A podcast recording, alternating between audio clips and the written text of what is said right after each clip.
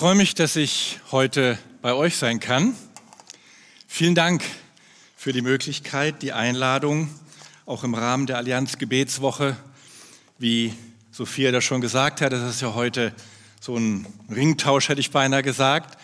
Und der Martin ist bei uns und der ein oder andere von euch war wahrscheinlich auch letzte Woche äh, bei uns in der äußeren Bruckerstraße, da im neuen Gemeindehaus und hat auch diesen gemeinsamen Allianz-Gottesdienst miterlebt. Also schön, dass ich hier sein darf, vor allem schön, dass ihr hier seid und ich wünsche euch verbunden für dieses Jahr 2023 neue Hoffnung, bleibende Hoffnung und die Erwartung, dass Jesus Christus auch für dieses Jahr für euch etwas ganz Spezifisches vorbereitet hat. Etwas, das schon auf den Weg gerufen ist und euch erreichen wird, euch als Gemeinde, aber auch euch als Familien oder Einzelne oder eben in deine Situation hinein etwas beauftragt hat in diesem Jahr 2023, das deinen Namen trägt, weil er es beschlossen hat, verbunden mit diesem Wort, du bist ein Gott, du bist ein Gott, der mich sieht. Du hast Ansehen bei ihm, und Zukunft. Und ich freue mich, dass wir in dieser Woche an verschiedener ähm, oder in verschiedener Weise über diesen Aspekt Joy, Freude nachdenken konnten. So war das ausgesucht. Und wie das ist mit der Freude, die ist wichtig und die wollen wir, die, die, brauchen wir. Freude hilft in vielen Punkten im Leben. Ich glaube, das habt ihr alle, haben wir immer wieder neu erlebt. Ohne Freude wird es dann holprig und schwierig und irgendwie anders. Freude ist wichtig und Gott bietet sie uns an. Und das heißt ja sogar in dem Untertitel für die Allianzwoche, ähm, damit Gottes Freude in uns vollkommen sei. Wow, starkes Wort. Gottes Freude in uns vollkommen. Ich bin ja dankbar, wenn die ein paar Tage manchmal bleibt. Oder ich weiß nicht, wie dir das geht, wie lange die Freude sich in dir kultiviert. Und im Blick auf heute war mein Eindruck, meine Überzeugung, dass ich über ein Thema mit uns nachdenken darf, das mit der Frage zu tun hat, warum wir die Freude, die so wichtig ist, eine Stärke, eine Zuflucht am Herrn, so wie wir es lesen, die wir alle Zeit eigentlich haben dürfen, warum die oft wackelig ist oder sogar verloren geht. Ich kenne das aus meinem Leben. Ich kann darüber predigen und Bibelstellen zitieren und Lieder singen und es stimmt alles, es ist alles gut. Aber ich merke, dass die Freude in meinem Leben immer wieder auch weicht, dass sie nicht mehr so da ist oder ziemlich weit weg scheint. Deswegen möchte ich heute mit uns über diesen Gedanken von verlorener Freude nachdenken und wie das auch wiederkommen kann. Weil ich glaube, dass wir dieses Geschenk der Freude auch für dieses Jahr empfangen dürfen, dass du es brauchst, dass es dein Herz neu berühren darf. Und ich denke, die Freude hat wie die Liebe, ach genau, ihr schaltet dann oben immer weiter die PowerPoint, oder? Wahrscheinlich? Okay, cool.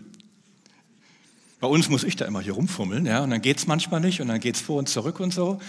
Vielen Dank euch am Rande, ne? hier oben, eine Etage über uns. Cool. Guck, wir haben das alles auf einer Etage, ihr habt es schon gehoben.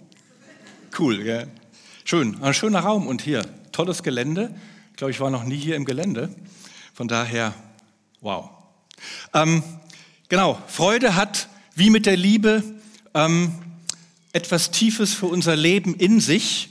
Und deswegen hängt Freude irgendwie auch mit Liebe und Dank zusammen. Ich glaube, das sind oft Drillinge, die auch im Team miteinander unterwegs sind, unterschiedlich dosiert. Und auch über die Liebe ja, können wir reden und ähm, groß herziehen oder nicht herziehen, sie verdrängen oder erwarten. Aber auch mit der Liebe ist es so, dass es ja ein großes Wort ist, auch in der Bibel wie die Freude, so einen roten Faden in sich hat, aber ja auch nicht immer so ganz stark da ist oder sich verdünnisiert oder irgendwie in der Ecke steht, wo wir sie vielleicht gar nicht hinhaben wollen. Wir lesen im 1. Korintherbrief Kapitel 13, Vers 4, dass die Liebe nicht das ihre sucht, steht da schlicht und ergreifend. Da würden wir alle sagen, ja, schon gut und richtig. Oder da steht, sie eifert nicht, so eine andere Übersetzung, ältere, sie sucht nicht das ihre, sie ist nicht egoistisch. Okay, an der Liebe dürfen wir erkannt werden.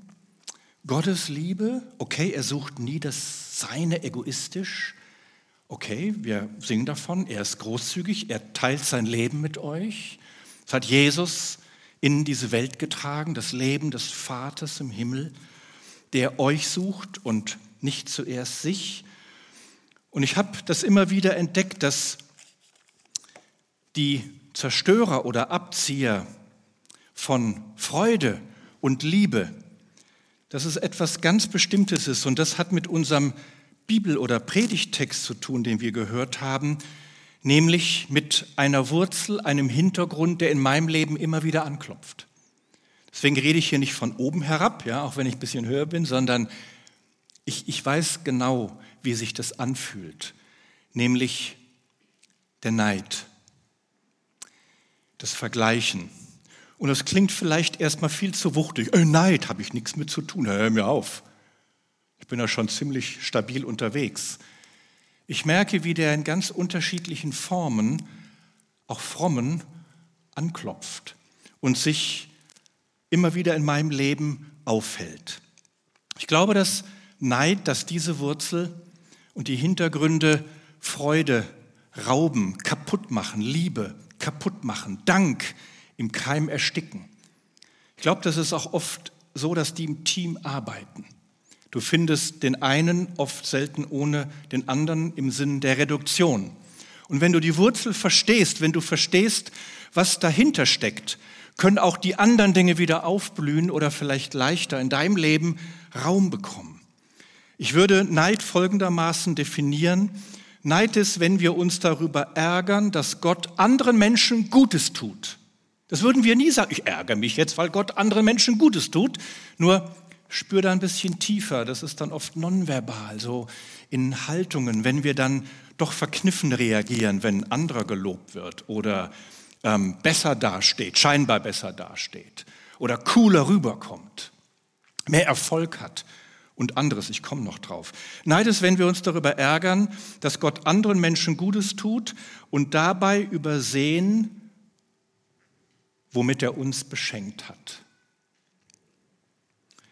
Ich glaube, das ist so oft, dass wir da Angriffe bekommen, damit wir da blind werden und nicht mehr sehen, damit du nicht mehr erkennst, fühlst, verstehst, dich freust, womit du beschenkt bist. Was Gott an Mühe aufgewandt hat, um dir dieses Leben zu erhalten.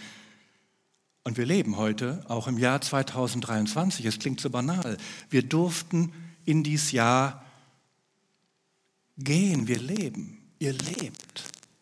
Und Gott ist da. Er sieht dich. Und er sagt, es wird ein Jahr mit mir.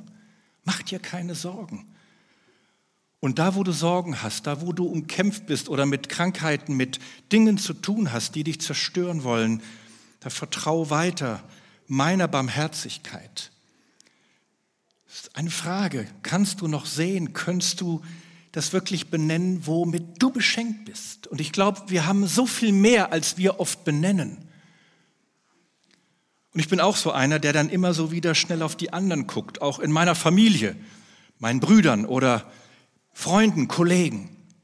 Was hat der, was hat jener? Wo bin ich, wo bin ich nicht? Der Kobus 3,16 steht, wo Neid oder Eigennutz sind, Egoismus, da gerät ganz viel in Unordnung. Da steht eigentlich, da gerät alles in Unordnung und es kann bis in die Körperlichkeit gehen, dass Dinge in Unordnung kommen, in die Beziehungen.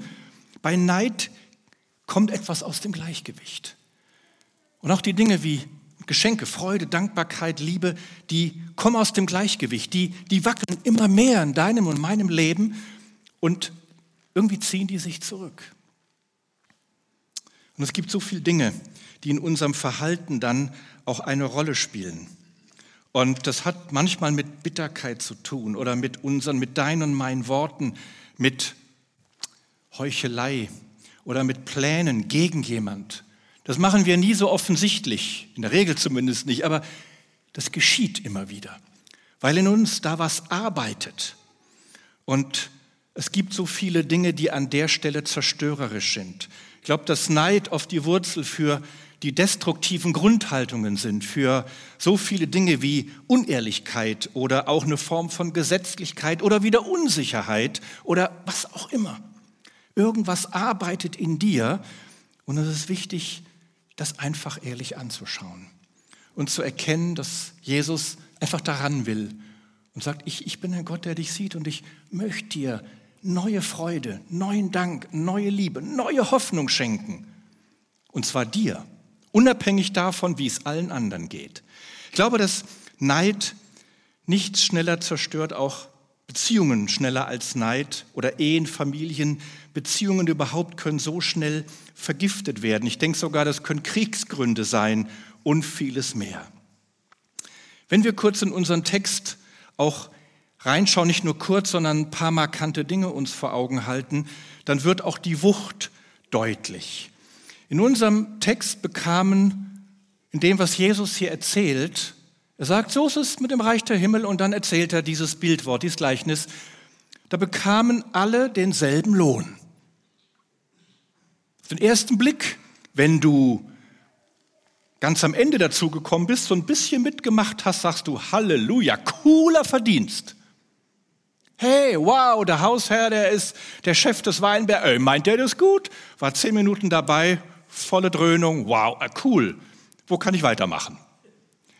Diejenigen, die länger dabei waren, die ganz andere Dinge getragen haben, hier steht in der Hitze der Nacht oder Tages und so weiter, die die Dinge durchkämpft haben, die manche Brocken weggeräumt haben, die ganz lange dabei sind oder sogar sehr lange bestimmte Dinge durchgehalten, getragen, aufrechterhalten haben, sich da reingeopfert haben, die sagen, es ist unfair. Es ist eigentlich komplett unfair. Das darf doch so nicht sein. Ihr habt doch mehr gemacht. Und das ist real, es stimmt. Und mal gar nicht kleinreden. Da sind andere, die haben viel mehr investiert, die haben mehr geopfert, die haben vielleicht mehr geweint, mehr gekämpft und mehr losgelassen. Und da waren manche Opfer in deinem Leben größer als bei anderen und Verzicht und manche Einsamkeit. Und manche Dinge, die waren def definitiv de facto intensiver und krasser als bei anderen, die dich vielleicht umgeben. Und du sagst, einerseits zu Recht, es ist unfair. Wie kann das denn sein und so vor sich gehen? Bin ich denn weniger wert? Warum kriegt der denn dasselbe oder er hat auch viel weniger ausgehalten oder gemacht? Der ist, was weiß ich, viel gesünder oder viel dies und jenes und überhaupt. Der Weinberg, der steht, denke ich, auch für etwas, was Gott der Vater in Jesus in dein Leben getragen hat. Für einen Ruf, für ein Leben, mit Jesus oder deine Entscheidung für ihn, für etwas, was du gegeben hast und was du wirklich, was du wirklich losgelassen oder ja, einfach gelebt hast, für Gott gelebt hast. Zeit mit ihm, dein Vertrauen, deine Gaben, deine Leidenschaften. Aber du hast im Lauf der Jahre oder vielleicht Jahrzehnte erlebt, dass Menschen kamen und gingen kamen und gingen, aus welchen Gründen? Kamen und gingen, du bliebst dabei. Oder du kamst dazu. Und du hast es mit durchgehalten, vielleicht in deiner Familie, in deiner Ehe oder in ganz anderen Beziehungen oder Herausforderungen. Du hast wirklich so viel getragen. Ich glaube, hier sind viele im Raum, die viel, viel getragen haben und viel ausgehalten denen Gott viel zugemutet hat. Ich glaube, hier sind etliche, denen Gott viel mehr zugemutet hat als anderen, bei denen es viel leichter aussieht oder aussah. Aber denke dran, dahinter steht der Vater im Himmel, der dich liebt und weiß, was er dir auch zumuten kann. Und ich frage, auch wenn ich mein Leben angucke, im Lauf meiner Dienstjahre, die ich jetzt auch so leben und mit Menschen teilen konnte. Ich frage immer wieder, Herr, Wo ist bei mir noch die Freude und Dankbarkeit oder wo dominiert nicht dieses, es ist unfair? Das habe ich so viele Jahre in verschiedenen Städten. Ja. Ähm, ich war in, in, in München groß geworden, Hamburg studiert. Mein Vater war auch Pastor. Ich wollte es deswegen nie werden. Ehrlich, ja, weil ich von Stadt zu Stadt bin. Hey, glaubt mir, ich weiß gar nicht, was Heimat ist. Die Leute fragen mich, Thorsten, wo kommst du her? Das ist eine Frage für mich und meine Kinder, die mich immer wieder so halb gegen die Wand fahren, weil ich gar nicht, ich natürlich weiß ich, was ich da sagen kann. Ich habe verschiedene Antwortebenen. Aber ich habe ich kein Zuhause in dem Sinne, wo ich sage, hey, ist meine Heimat. Ich bin immer ein paar Jahre irgendwo. Und meine Kinder haben viel losgelassen und wir damals auch. Und dann frage ich schon manchmal, ist es das wert? Ist es das alles wert? Und dann guckst du in die realen Menschen, in die realen Gemeinden, in die realen Leben und erfährst das, was du auch erlebst und Jesus ja auch gesehen hat, nämlich, dass so viele Dinge so differenziert sind und eben gar nicht immer so locker leichtgängig. Und ich möchte mich immer wieder fragen, Herr, was möchtest du mir damit sagen? Wo habe ich mit Neid zu tun? Und immer wieder sagt er, es, es hat sich gelohnt. Das möchte ich dir auch sagen. Es hat sich gelohnt, wenn Gott ist treu. Ich möchte kurz noch fünf Punkte mit euch angucken, die dir helfen können, mit Neid, mit diesem Vergleichen, was kann ich oder bin ich oder was ist der andere, was lebt der, was hält der aus oder nicht aus, was musste ich aushalten oder machen oder tun, da rauszukommen. Ein erster Punkt ist, und wenn du es alles weißt, sag Halleluja, ich weiß das schon, aber wende es an. Hör auf, dich mit anderen zu vergleichen. Ich kenne das. Ich vergleiche mich mit meinem kleineren Bruder, der auch Pastor ist, und sage, ja, was hat der alles? Ja, der hat cool geheiratet, hat ein eigenes Haus und ich weiß nicht, ich habe kein eigenes Haus. Ja, warum hat mein kleiner Bruder ein eigenes Haus? Ja, das mag für euch völlig banal sein. Ihr habt vielleicht zwei Häuser. Oder ich weiß nicht was, ja? Oder andere, die auf was anderes stehen, sagen, wie kann man nach sowas schauen? Na, schau auf dein Ding, was dann deine Relevanz hat, deine Priorität. Hör auf, dich mit anderen zu vergleichen, das kann ich oft gern anderen sagen, aber ich merke, ich bin da selber ganz schön herausgefordert. Ja, hier steht im Text, als die ersten kamen, meinten sie, sie würden mehr empfangen. Das ist der Punkt.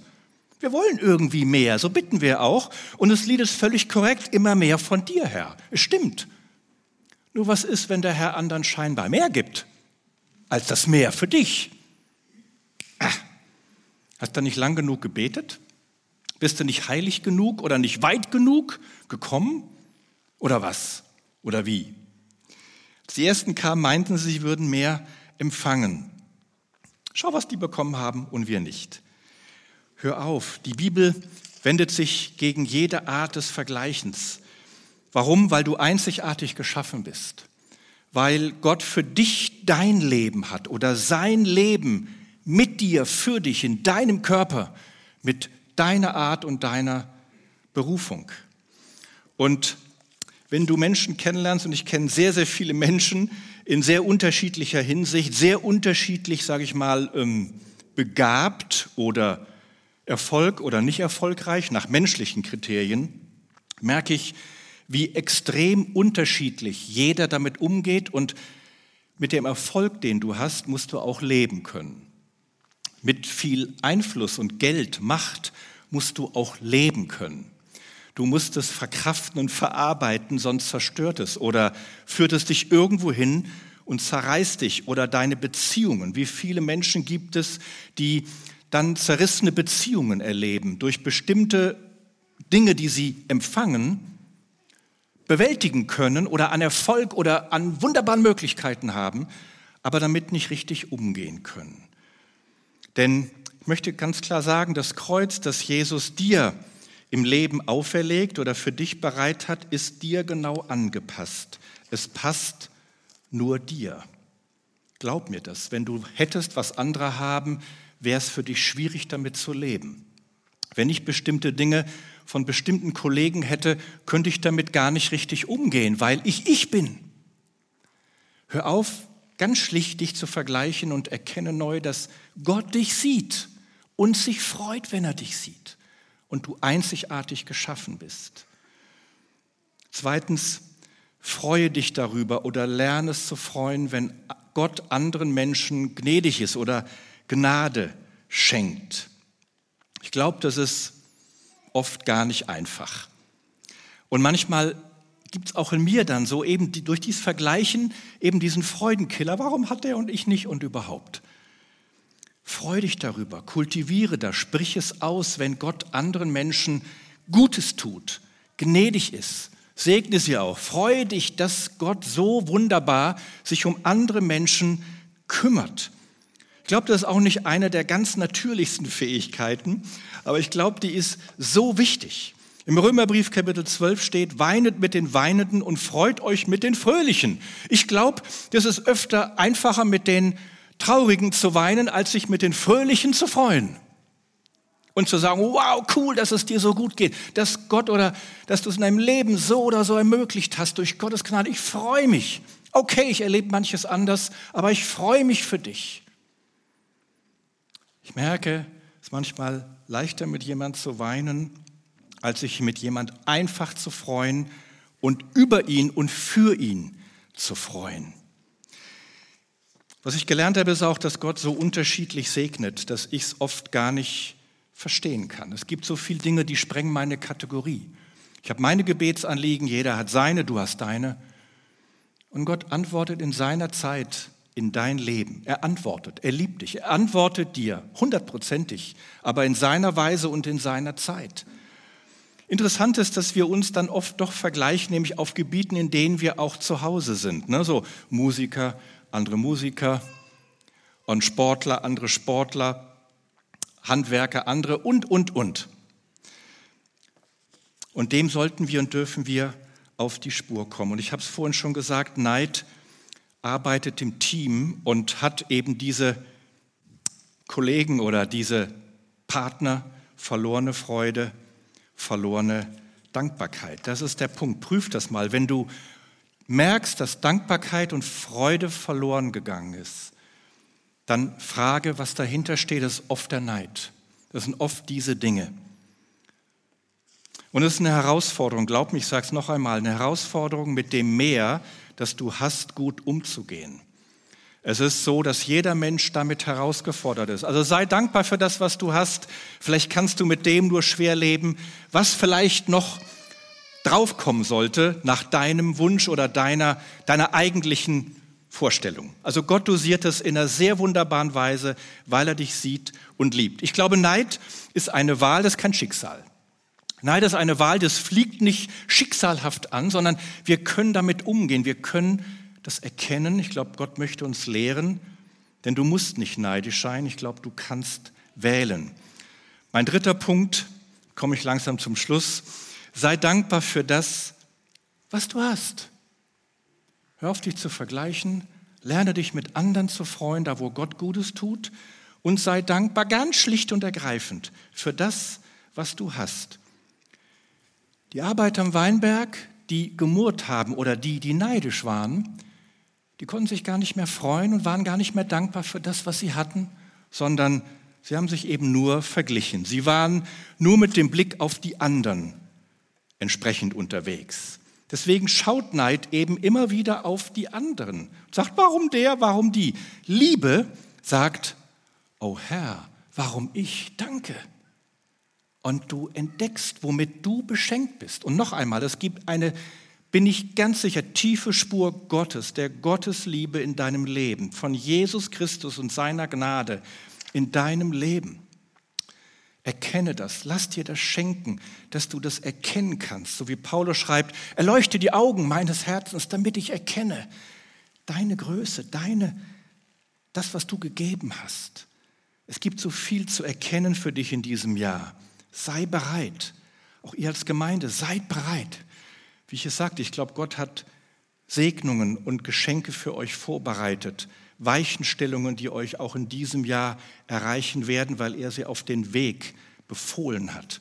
Viertens, mein vorletzter Punkt, dann komme ich zum Schluss. Vertraue Gott auch dann, wenn das Leben unfair zu sein scheint. Schlicht und ergreifend. Ich könnte ganz, ganz viel dazu sagen. Vertraue Gott auch dann, wenn das Leben unfair zu sein scheint. Ich glaube, dass hinter dem Neid eigentlich noch ein Kampf mit Gott steht. nämlich die Frage, ob Gott eben dich wirklich so liebt, ob er wirklich treu ist, ob du Dinge falsch gemacht hast oder ihn beleidigt. Ich weiß nicht was. Wir zweifeln oft an Gottes Güte in unserem Leben. Ich glaube, das tiefere Problem auch, das mit dem Neid zu tun hat, ist letztlich ein Kampf mit Gott. Das würdest du ihm vielleicht nie so sagen. Aber ist oft dahinter, Gott, du hast. Und warum? Und warum nicht? Und dann verdrängen wir das und sagen, okay, dann gehen wir auf Menschen. Und so bauen wir schnell so eine Mauer auf, Stück für Stück. Gottes Liebe zu uns Menschen ist bedingungslos, weil er das ehrlich meint. Und ich möchte noch mal sagen im Blick auf all die Dinge, die wir hier auf der Erde wollen oder uns wünschen. Ganz vieles davon wird im Himmel ohne Bedeutung sein, ja? Ganz vieles wird da eine ganz andere Sicht haben als hier in der Bewertung auf der Erde. Glaub mir das. Und Gott will dir jetzt schon helfen, Dinge zu unterscheiden, die ewig eine Bedeutung haben in deinem Leben. Jemand sagte mal, wenn du im Himmel groß sein willst, dann musst du lernen, auf der Erde Menschen zu dienen. Und ich merke, das ist eine ganz schöne Herausforderung, auch in meinem Leben, weil eben dieses Vergleichen immer wieder da ist. Ein letzter Punkt, konzentriere dich auf Gottes Plan für dein Leben, schlicht und ergreifend. Und so endet das auch hier im Gleichnis. Nimm was deines und geh, sagt der Hausherr. Nimm was deines und geh. Heißt freudig drüber, nimm es, es gehört dir. Ja, Gott hat es dir gegeben und geh, mach was damit. Wend es an. Freu dich drüber und lass die Freude neuen Raum in dir bekommen. Nimm, was deines und geh, erkenne Gottes Plan für dein Leben, das dir oder der dir angepasst ist. So viele sind an die Vergangenheit gebunden, merken. Sagen, da habe ich nicht und da haben die, so wie die Schwestern von, Ma, von Lazarus. Herr, wenn du hier gewesen wärst, dann. Dann hättest du nicht und dann hättest du. Jesus war da und wollte Leben schenken. Der Blick war nur in die Vergangenheit oder nur in die Zukunft. Ja, irgendwann. Nimm was deines und geh. Gott hat seinen Plan für dein Leben. Also wo immer es Neid gibt, wo du merkst, da ist Freude, Dankbarkeit verloren gegangen, lass es los, trage es zum Kreuz und möchte dich einladen, neue Freiheit zu finden und dich auf den Weg zu machen und dieses Jahr 2023 neu, auch als ein Jahr der Freude und der Hoffnung zu erleben. Denn wir haben einen Gott, der uns sieht und, und der es gut meint und der dich nie vergessen wird und der manche Antworten vielleicht nicht gibt, weil du das heute noch gar nicht tragen kannst. Und das kommt später, aber es wird kommen. Das möchte ich dir so gerne weitergeben und euch zu diesem Jahr der Hoffnung einladen. Möge der Herr Jesus Christus uns alle dabei segnen und helfen, von ihm neu zu lernen. Ich wünsche euch einen gesegneten Sonntag und ein hoffnungsvolles Jahr. Amen.